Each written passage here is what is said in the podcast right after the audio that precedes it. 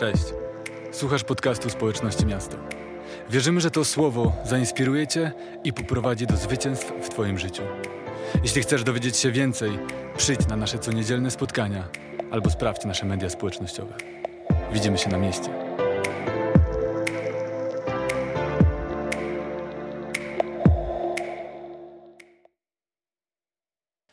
Witam Was raz jeszcze serdecznie na naszym spotkaniu i niezależnie od tego, gdzie, gdzie dzisiaj jesteście, czy w swoich domach, czy na jakichś weekendowych wyjazdach, cieszymy się, że jesteście z nami. Ale chyba jeszcze bardziej cieszymy się z tego, że już w kolejnym tygodniu, 14 czerwca o godzinie 11.30, będziemy mieli możliwość wreszcie spotkać się fizycznie na naszym niedzielnym spotkaniu w inkubatorze Starter. Jeśli poznałeś na czasie tych spotkań online, to zachęcam Cię, żebyś dołączył do nas o tej godzinie 11.30 o stałej porze przy ulicy Lęborskiej w Gdańsku. Czeka nas wspaniały czas świętowania, wielkie wydarzenie i koniecznie musicie być tam z nami. A przy okazji wielkich i ważnych wydarzeń chciałem również wspomnieć o innym ważnym wydarzeniu, wspaniałym świętowaniu, które miało miejsce wczoraj, a mianowicie chciałbym wspomnieć o ślubie Ani i Adama Dzieciątko. Wczoraj tych dwoje wspaniałych ludzi stało się jedno i jestem przekonany, że z małżeństwa tych dwoje będzie mogło czerpać tak wielu, wielu, wielu ludzi w Trójmieście i nie tylko. Więc jeśli nie miałeś jeszcze okazji, to zachęcam Cię, żebyś złożył młodej parze życzenie. Na pewno się z tego ucieszą, a im samym życzymy wspaniałego czasu podróży poślubnej i czekamy na Was w Trójmieście. Kochani, chciałbym dzisiaj mówić do Was o pewnych zasadach, które dobrze zrozumiane i uwewnętrznione mają potencjał do tego, żeby całkowicie, kompletnie przemienić to, w jaki sposób poruszamy się w naszym życiu. Wiecie, cała nasza istota, to jak zostaliśmy stworzeni, to mówi o tym, że ty i ja, my, ludzie, jesteśmy powołani do tego, żeby iść naprzód. Nasze oczy są umiejscowione z przodu naszych czaszek, tak żebyśmy mogli widzieć to, co jest przed nami. I kiedyś usłyszałem taką ciekawostkę, która bardzo mnie zaintrygowała, że niemowlęta, dzieci, które się dopiero co urodziły przez pierwsze miesiące swojego życia, one wcale nie mają świadomości tego, że istnieje jakikolwiek świat za nimi. To jest naprawdę fascynujące, ale idąc dalej, również nasze stopy są skierowane do przodu. Naszymi dłońmi jest nam o wiele łatwiej operować z przodu niż z tyłu. I oczywiście są tacy wyjątkowi ludzie, którzy potrafią w ciągu zaledwie kilkunastu, kilkudziesięciu sekund ułożyć kostkę Rubika za swoimi plecami, ale to tylko dowodzi tego, jak niesamowitą, jak niewiarygodnie obdarowaną istotą jest człowiek. Chciałbym teraz zaprosić Cię do takiego krótkiego ćwiczenia.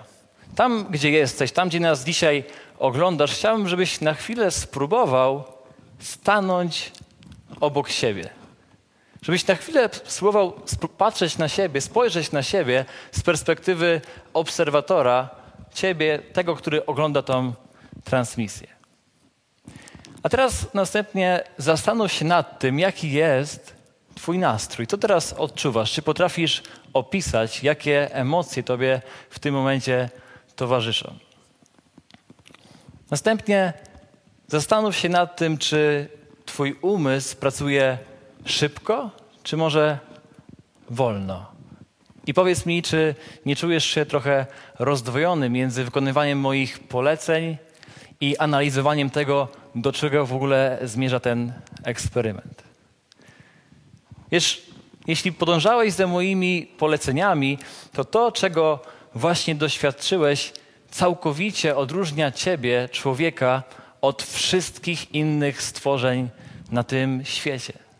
To coś nazywamy samoświadomością i to coś pozwala ci analizować swoje myśli, pozwala ci w taki głęboki sposób odczuwać te procesy myślowe, pozwala ci rozumieć, że nie jesteś swoimi myślami, pozwala ci rozumieć, że nie jesteś tym, co czujesz. Samoświadomość jest również takim genialnym narzędziem, które pozwala nam korzystać z doświadczeń innych ludzi. Możemy czerpać z ich doświadczeń, możemy analizować swoje postawy, swoje zachowania i dzięki temu człowiek przez wieki mógł osiągać naprawdę niesamowite rzeczy i wszyscy z tego korzystamy. Ale mimo to, że człowiek został tak wspaniale zaprojektowany, przemyślany i stworzony, to jeśli będziemy ze sobą odrobinę szczerzy, to każdemu z nas zdarza się gdzieś utknąć. Każdy z nas raz na jakiś czas utyka gdzieś w chaszczach swoich myśli. Każdy z nas raz na jakiś czas wpada w dół swojego nastroju. Każdemu zdarza się wpaść w potrzask trudnych okoliczności. Każdy z nas czasami zmaga się z jakąś przykrą opinią innych. Każdy z nas doświadcza tych trudności, dlatego tak ważne jest, żebyśmy mieli w swoim życiu zasady, które, tak jak mówiłem wcześniej, właściwie zrozumiane i zaaplikowane do życia, mają moc do tego, żeby całkowicie przemienić to, jak poruszamy się w naszym życiu. I dzisiaj chciałbym mówić do Was właśnie o kilku zasadach, i chciałbym zacząć od zasady pragnień. Zasada pragnień. Wiecie, kiedy mówimy o poruszaniu się w życiu, musimy mieć pewne wyobrażenie obszaru, pewnego terytorium, w granicach którego możemy się poruszać. I gdy mówimy o poruszaniu się w chrześcijańskim życiu, musimy rozumieć, że obszarem, terytorium naszego poruszania się jest Królestwo Boże. I gdy mówię Królestwo Boże, to bardzo zależy mi na tym, żeby nikt z Was teraz nie pomyślał, że jest to pewien trudny, teologiczny, religijny, jakiś y, definicja, jakiś, jakiś termin, ale chciałbym, żeby każdy z Was miał takie wyobrażenie czegoś namacalnego, czegoś praktycznego i wymiarnego, bo tym właśnie jest Królestwo Boże. Jedną z takich definicji, która na stałe utkwiła mi w pamięci, jest definicja, którą przekazał mi mój duchowy ojciec Wiesław Zięba. I ta definicja mówi o tym, że Królestwo Boże jest wszędzie tam, gdzie panuje Król, Jezus Chrystus. Wszędzie tam, gdzie panuje Król Jezus Chrystus. Zatem, kiedy Ty przychodzisz do Boga, poddajesz Mu swoje życie, On daje Ci nowe życie i wszystkie obszary tego nowego życia są poddane Jemu, zatem wszystkie obszary Twojego życia są obszarem Królestwa Bożego. Więc musisz rozumieć to, że królowi zależy na tym, żeby jego natura zamanifestowała się, wyraziła się we wszystkich obszarach Jego Królestwa, na całym terytorium Jego panowania. Więc Jezus Chrystus chce, żeby Jego natura, to jaki On jest, mogło się wyrazić we wszystkich obszarach Twojego życia. W Twojej rodzinie, w Twoim domu, w Twojej pracy, w Twojej służbie, w Twoim wnętrzu, w Twoim charakterze, w Twoich emocjach, w Twoich myślach. On chce, żeby wszędzie tam wyraziła się Jego natura. Ale żeby to było możliwe, musisz rozumieć, jakie zasady obowiązują w Jego Królestwie i jaka jest waluta obowiązująca na terenie Jego Królestwa. Żebyśmy mogli dowiedzieć się, jaka właśnie jest ta waluta, chciałbym, żebyśmy spojrzeli do Księgi Izajasza, do 55 rozdziału pierwszego wersetu.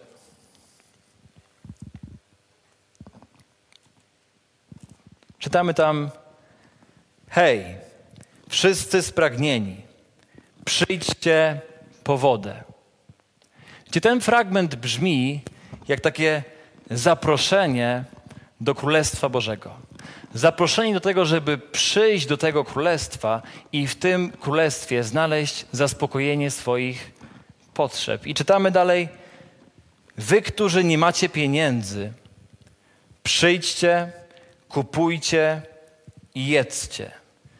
Tak, przyjdźcie, kupujcie wino oraz mleko, pieniędzy nie trzeba, nie musicie płacić.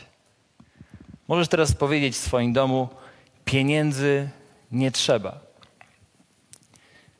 Ten fragment wyraźnie mówi o tym, że pieniądze nie są walutą Bożego Królestwa. Pieniądze cię nie nasycą, one nie zaspokoją wszystkich Twoich fizycznych i duchowych potrzeb. Zatem, jeśli ten fragment mówi, że pieniądze nie są walutą Bożego Królestwa, to spójrzmy raz jeszcze na początek tego fragmentu, żebyśmy mogli zobaczyć, jaka jest ta waluta Bożego Królestwa. Raz jeszcze czytamy tam: Hej, wszyscy spragnieni, przyjdźcie.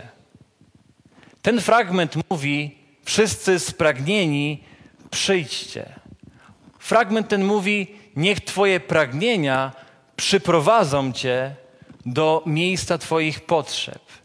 Niech Twoje pragnienia staną się walutą, dzięki której będziesz mógł nabywać, dzięki której będziesz mógł poszerzać, budować, kreować i tworzyć w Bożym Królestwie.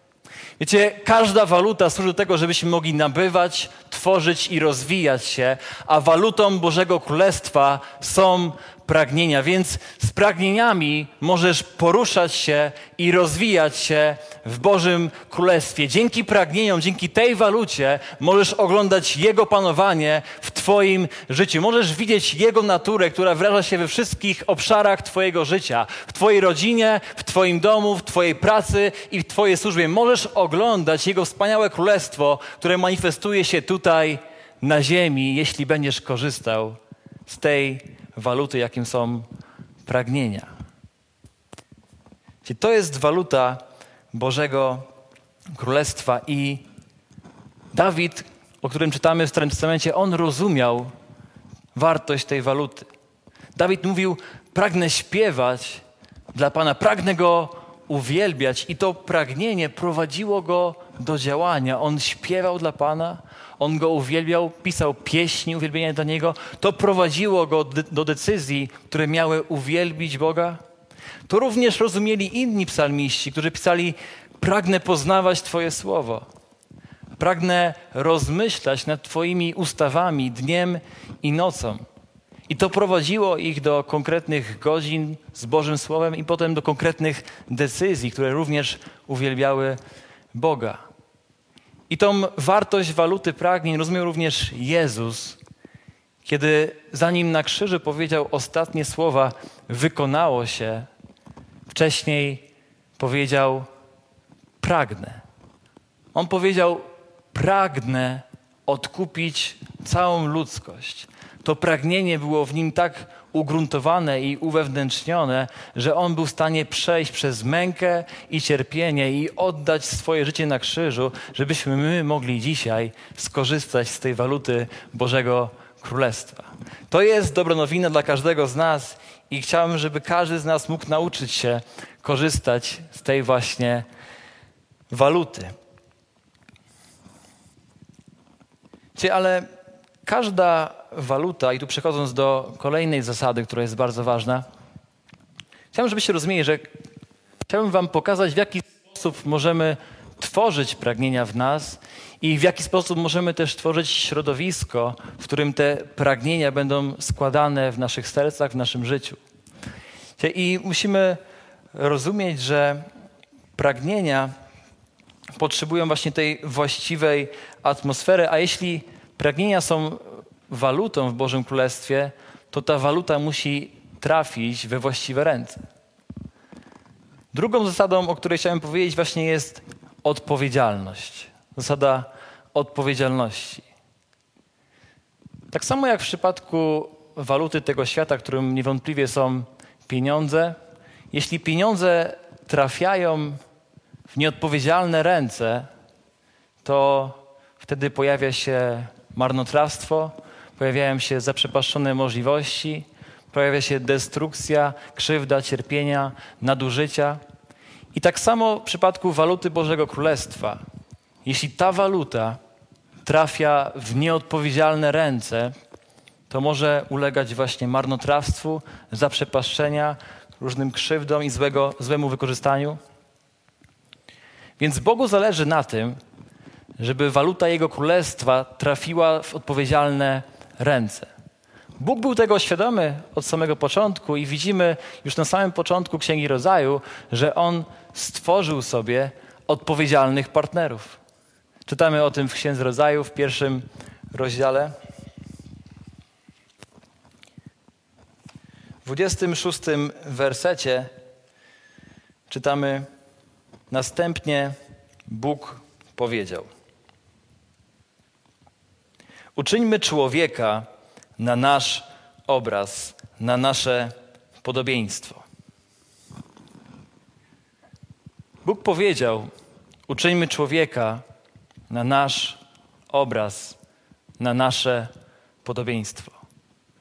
Bóg, o którym z całą pewnością możemy powiedzieć, że jest odpowiedzialny. On, który jest zawsze ten sam, zawsze wierny. On, który jest alfa i omega, początek i koniec. Zawsze ten sam, niezmienny w swoich reakcjach na różne okoliczności, niezmienny w swoich postawach względem człowieka, który jest zmienny w swoich postawach i swoich nastrojach. On jest zawsze ten sam, on jest wierny i on na pewno jest odpowiedzialny. I ten Bóg powiedział: Uczyńmy człowieka na nasz obraz i na nasze podobieństwo. Więc Bóg uczynił sobie odpowiedzialnych partnerów do tego, żeby zaprowadzać królestwo na ziemi. I wyrazem tego, tej odpowiedzialności są dalsze słowa, które czytamy: Niech panuje, niech człowiek panuje nad rybami mórz, nad tym, co lata pod niebem, nad bydłem, nad całą ziemią i nad wszelkim płazem, który po niej pełza. Gdzie Bóg powierzył człowiekowi odpowiedzialne zadanie. Mógł to zrobić, ponieważ wiedział, że człowiek niesie jego naturę, która również jest odpowiedzialna.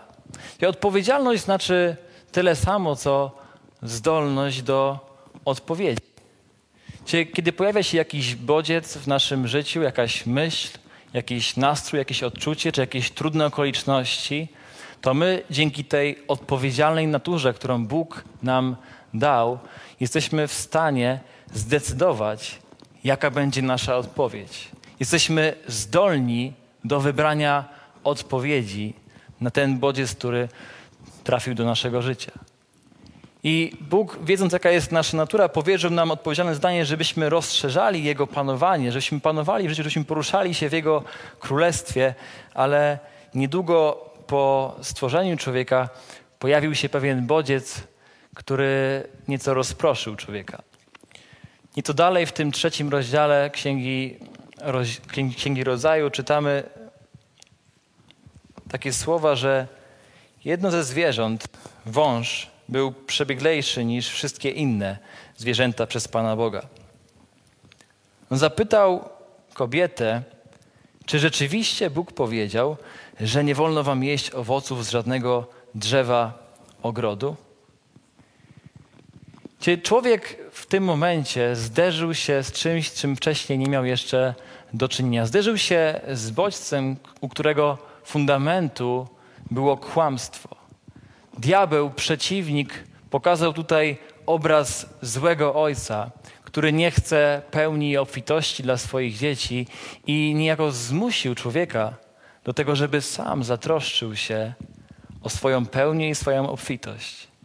Czyli w tym momencie legła w gruzach ta odpowiedzialna natura człowieka, bo diabeł był w stanie przekonać człowieka, że musi samemu poradzić sobie z tym bodźcem, który spotkał, że nie ma już kochającego ojca, że nie ma dobrego ojca, który potrafi tą sprawę rozwiązać, ale człowiek musi samemu sobie z tą sprawą poradzić.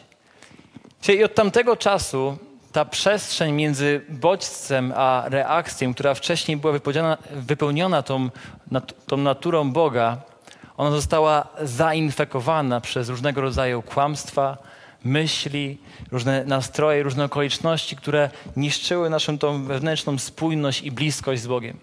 Czyli to wszystko, co Bóg umieścił, co pozwalało nam jakby wybrać naszą odpowiedź, wybrać naszą reakcję, czyli nasze sumienie, nasza wolna wola, nasza samoświadomość, o której mówiłem wcześniej, to wszystko zostało zainfekowane przez tą sytuację, która miała miejsce na początku. I dzisiaj każdy z nas już praktycznie rodzi się w świecie, w którym tak wiele jest tych właśnie parszywych myśli, tych podłych nastrojów, różnych okoliczności, które zmuszają nas do podejmowania takich, a nie innych reakcji. Diabeł przez to jedno oszustwo okradł człowieka z tego mandatu do panowania na ziemi i zmusił go do postępowania na równi z tym, jak postępują zwierzęta. Wiecie, między bodźcem a reakcją, między reakcją, przepraszam, a bodźcem u zwierząt nie ma praktycznie niczego. My mieliśmy tą naturę Boga, żeby móc decydować, żeby wybrać, jaka będzie nasza odpowiedź, ale diabeł okradł nas z tego. I później dalej w tym rozdziale czytamy już, kiedy Bóg przychodzi do mężczyzny i pyta, co się stało, opowiedz mi o tej sytuacji. Poradźmy sobie wspólnie z tą sytuacją. Czytamy tam, że odpowiedź człowieka brzmiała: To kobieta, którą mi dałeś, aby była ze mną, ona dała mi owoc tego drzewa i zjadłem. Widzimy, że ta, w tym momencie już ta odpowiedzialna natura człowieka legła w gruzach i człowiek to, co robi, to przerzuca odpowiedzialność. On mówi: To kobieta, którą ty mi dałeś, to ona mi dała, więc zjadłem. Więc albo kobieta, albo ty jesteście winni. Ja po prostu zrobiłem to, co kazał mi bodziec, który trafił do mojego życia. I od tamtego czasu tak właśnie wygląda rzeczywistość ludzkości i przez wieki ta reaktywna natura człowieka się nawarstwia i każdy z nas gdzieś w swoim życiu zmaga się z tym, że coś musimy. Nie jesteśmy do końca przekonani, czy to jest to, co chcemy, czy to jest to, czego pragniemy, ale gdzieś wewnętrznie mamy taką, takie parcie, taką presję, że musimy. Że musimy iść do pracy, że musimy pracować, żeby się utrzymać, że musimy iść na studia, żeby nie być popychadłym, żeby mieć jakąś przyszłość, że musimy mieć męża, musimy mieć żonę, że musimy mieć dzieci. Wszystko opieramy na tym słowie muszę, musimy i zrezygnowaliśmy już z tego autorytetu i mocy, które jest ukryte w słowie wybieram. Ale na całe szczęście to nigdy nie było Bożym zamiarem, żeby człowiek znalazł się w takim miejscu. Gdzie Bóg umieścił człowieka w ogrodzie Eden, w którym były dwa drzewa. Było drzewo życia w środku ogrodu i drzewo poznania dobra i zła. Bóg umieścił stworzonego człowieka w tej przestrzeni i powiedział mu: Możesz wybierać. Do tego Cię powołałem, żebyś wybierał, wybierz życie, wybierz właściwie. Ale człowiek chybił celu, chybił temu swojemu powołaniu do właściwych wyborów przez to, że dał się przekonać diabłu, że musi samemu zadbać o swoją pełnię i swoją obfitość. Ale na szczęście Jezus Chrystus przez swoje uwewnętrznione pragnienia, On był w stanie przejść przez mękę krzyża i oddać życie za każdego z nas, za mnie i za Ciebie. Jezus umarł na krzyżu, żeby ocalić jedną z najcenniejszych elementów stworzenia człowieka, czyli za wolną wolę każdego z nas. Jezus oddał swoje życie na krzyżu, tak żebyś ty i ja, żebyśmy mogli znowu wybierać właściwie. On chciał, żebyśmy w tym miejscu między bodźcem a reakcją, żebyśmy byli poddani Jemu, żeby nasze sumienie było poddane Jemu, żeby nasza wyobraźnia była poddana Jemu, żeby nasza samoświadomość była poddana Jemu i żeby w tym miejscu poddanie Jego, żebyśmy mogli dokonywać właściwych wyborów. To jest powołaniem dla każdego Bożego dziecka. Amen. Gdzie Bóg stworzył odpowiedzialnych partnerów I Bóg chce, żebyśmy przez tą odkupioną, wolną wolę, którą mamy w Jezusie Chrystusie, którą mamy w tym nowym życiu z Nim, żebyśmy mogli dokonywać właściwych wyborów. Mając nowe życie w Nim, już niczego nie musisz, ale możesz i chcesz wybierać to, co oddaje Jemu chwałę. To jest powołanie dla Ciebie. Możesz i chcesz wybierać to, co On dla Ciebie przeznaczył. Chcesz wybierać właściwie. I ostatnia zasada, o której chciałem dzisiaj powiedzieć. Mówiliśmy o tym, co jest walutą w Bożym Królestwie. Mówiliśmy o tym, jak stworzyć tą atmosferę, atmosferę odpowiedzialności, w której te pragnienia mogą wzrastać i rozwijać się w nas. Ale chciałem Wam pokazać również, w jaki sposób możemy tworzyć pragnienia w naszym życiu. Spójrzmy jeszcze na ten nieszczęsny trzeci rozdział Księgi Rodzaju, na tym razem szósty werset. I tam czytamy: Kobieta przyjrzała się owocom, wydały jej się warte spróbowania, wyglądały pięknie, a ponadto dzięki nim mogło się ziścić jej pragnienie poznania. Sięgnęła więc po owoc, zerwała i zjadła. Podała też mężowi, który z nią przebywał, on również zjadł. Czytamy w tym fragmencie, że kobieta przyjrzała się owocom, wyglądały one warte spróbowania, więc zapragnęła ich. Kobieta spojrzała i zapragnęła, więc wybrała. Gdzie widzenie w naszym życiu rodzi pragnienie i oczywiście ten przykład jest negatywnym przykładem działania tej zasady i pewnie każdy z nas, kto jest odrobinę szczery ze sobą, może takich przykładów ze swojego życia przytoczyć więcej. kolega ma nowy samochód, a, chciał taki samochód, a, po prostu chciałbym taki samochód. Może panie z kolei patrzą na fryzurę swojej koleżanki i mówią, ale bym chciała mieć takie włosy, chciałbym mieć taki kolor, chciałbym mieć taki look. Ale to wszystko są przykłady w oddzieleniu od bliskości z Bogiem. Gdzie ta zasada, że widzenie rodzi w nas pragnienie, w oddzieleniu od Boga ona prowadzi nas do porównywania się i do zazdrości. Ale w bliskości z Nim, w bliskości z Duchem Świętym, który jest nam dany, ta zasada, widzenie rodzi pragnienie, może zrodzić wspaniałe pragnienia w Twoim życiu.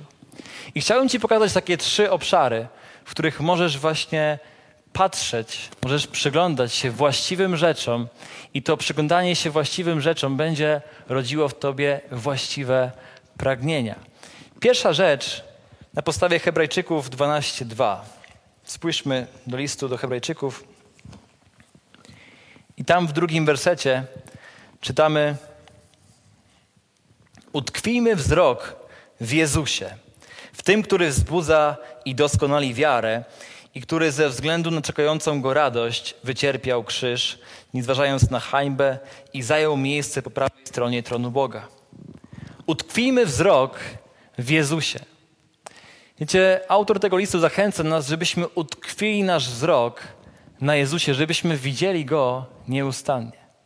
Ja jestem wdzięczny Bogu, że ponad 7 lat temu na mojej studniówce mogłem zobaczyć, że Bóg jest żywy i prawdziwy. Że te słowa Ewangelii o krzyżu, o zbawieniu mogły dla mnie wybrzmieć w końcu prawdziwie, że mogłem zobaczyć, że to jest również dla mnie.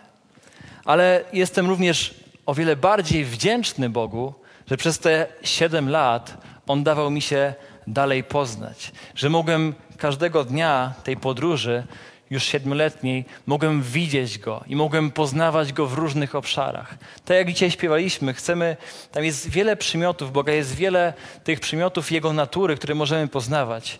Mamy Ducha Świętego, który mieszka w nas i możemy poznawać, że On jest nie tylko dobry, ale On jest również święty i sprawiedliwy. On jest nie tylko miłością, ale również jest księciem pokoju. On jest radością, On jest pokojem, On jest pocieszycielem, On jest cudownym doradcą, który jest każdego dnia z Tobą możesz każdego dnia odkrywać powołanie, które ma dla ciebie. On jest drogą, on jest prawdą, on jest wszystkim dla ciebie. Musisz go widzieć i obraz Jezusa w twoim życiu musi się ciągle poszerzać, powiększać i pogłębiać. Musisz utkwić swój wzrok na Jezusie. To zapewni ci, że w każdym sezonie będą się rodzić, ugruntowywać i utwierdzać pragnienia, które On złożył w Twoim sercu. To pierwszy obszar. Musisz widzieć Go. Drugi obszar znajdziemy w liście Jakuba w pierwszym rozdziale, wersety od 22 do 25. Tam czytamy: Bądźcie także wykonawcami słowa, a nie tylko słuchaczami oszukującymi samych siebie. Słuchacz słowa w przeciwieństwie do wykonawcy przypomina człowieka, który przygląda się swojej twarzy w lustrze. Przyjrzał się, odszedł i zaraz zapomniał, jak wygląda. Kto natomiast wniknął w doskonale, doskonałe przepraszam, prawo wolności i trwa w nim, ten nie jest słuchaczem, który zapomina. Jest twórcą dzieła i w swoim działaniu będzie on szczęśliwy. Cie, autor tego listu mówi nam o tym przykładzie lustra. Słowa jako lustra, w którym możemy wniknąć, którym możemy się wpatrywać i możemy zobaczyć to, jacy w nim jesteśmy. Żeby właściwe pragnienia mogły rodzić się w Twoim życiu, musisz nie tylko widzieć Go, ale musisz również widzieć siebie w Nim. I to nie może być tak, jak mówi tutaj ten fragment, przyjrzeć się temu, ale musisz wniknąć w treść tego słowa. Musisz pozwolić, żeby ta treść tego słowa stała się ciałem w Twoim życiu, żeby stała się rzeczywistością naszego życia i wówczas Twoje pragnienia będą mogły być nakarmione, będą mogły być ugruntowane i będziesz mógł widzieć wspaniały owoc tych pragnień, jeśli będziesz widział siebie w Nim. I ostatni obszar, widzieć Go, widzieć siebie w Nim i ostatni obszar, widzieć możliwości w Nim. W liście do Kolosan trzecim rozdziale, w pierwszym wersecie czytamy takie słowa: Skoro więc razem z Chrystusem zostaliście wzbudzeni, zabiegajcie o to, co w górze, gdzie siedzi Chrystus po prawej stronie Boga. Myślcie o tym, co w górze, nie o tym, co na ziemi. Umarliście bowiem, a wasze życie jest ukryte wraz z Chrystusem w Bogu. Gdy pojawi się Chrystus, który jest waszym życiem, wtedy i, i wy wraz z Nim pojawicie się w chwale. Wiecie, ten fragment interpretowany przez takie maślane, często zbyt bardzo religijne okulary, on może prowadzić nas do takiego stwierdzenia, że jeśli mamy szukać tego, co w górze, to właściwie to powinniśmy teraz latać gdzieś w chmurach, nie powinniśmy się zbytnio przejmować tym, co się dzieje tutaj na, tej, na tym West Padole.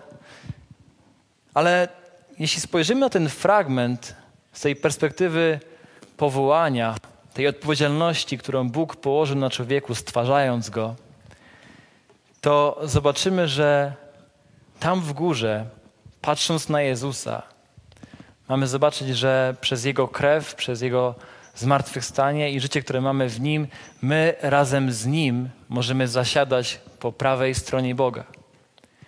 My razem z Nim możemy zajmować to miejsce i z tego miejsca możemy patrzeć na rzeczy, które dzieją się dookoła nas i przykładać do nich właściwą perspektywę. Czyli gdy myślę o tym, to przypominają mi się e, żurawie budowlane, które teraz gdzieś prężnie tutaj nad Trójmiastem działają.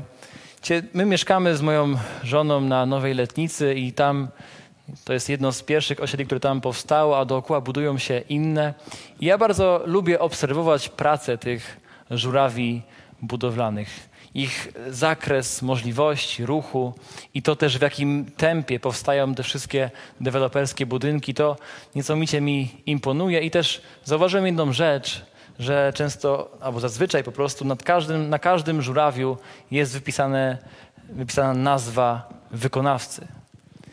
I tak pewnego razu, kiedy patrzyłem na tą pracę tych żurawi budowlanych, pomyślałem sobie, a co jeśli moje życie jest właśnie tym placem budowy, na którym stoi taki żuraw, a na tym żurawiu jest wypisane imię wykonawcy Jezus Chrystus.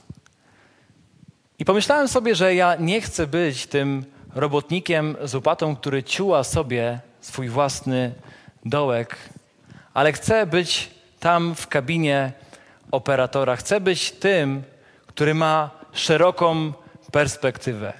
Chcę być tym, który wraz z Jezusem Chrystusem, moim stworzycielem i moim wykonawcą, chcę wraz z nim mieć tą szeroką perspektywę królestwa na to wszystko, co on chce dokonać na moim placu budowy, chce dokonać w moim życiu.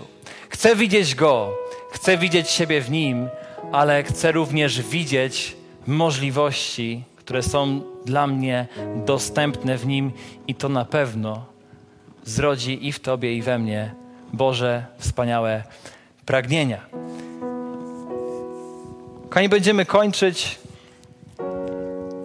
Chciałbym podsumować to, o czym dzisiaj mówiliśmy. Mówiliśmy o tym, że żeby nie wpaść w wir różnych myśli, nastrojów i okoliczności, potrzebujemy zasad, które będą nas prowadzić w każdym sezonie. Mówiliśmy również o tym, że walutą Bożego Królestwa są pragnienia, i dzięki tej, tej walucie możemy się poruszać i rozwijać w Bożym Królestwie. Mówiliśmy również o tym, że musimy stworzyć tą właściwą atmosferę, atmosferę odpowiedzialności, atmosferę, w której już niczego nie muszę, bo dzięki odkupionej wolnej woli mogę wybierać i chcę wybierać to, co jest dla Niego chwałą. I na koniec mówiliśmy o tym, żeby te Boże pragnienia, właściwe pragnienia były tworzone w moim życiu, ugruntowywane, to muszę widzieć. Widzenie rodzi pragnienie. Muszę widzieć Go, muszę widzieć siebie w Nim i muszę widzieć możliwości, które są dostępne dla mnie w Nim. Wierzę, że to przesłanie przyniesie wspaniały owoc w Waszym życiu. I o to, Ojcze, się modlę, żeby to słowo zapadło głęboko w serca wielu ludzi, żeby dotarło do wielu domów i żeby każdy w tym słowie, w tym przesłaniu mógł odkryć to odwieczne, oryginalne powołanie, które Ty masz dla każdego człowieka. Ojcze, dziękuję Ci już teraz przez wiarę, że będziemy mogli oglądać wspaniałe owoce tego słowa i Ty bądź uwielbiony w imieniu Jezusa Chrystusa. Amen.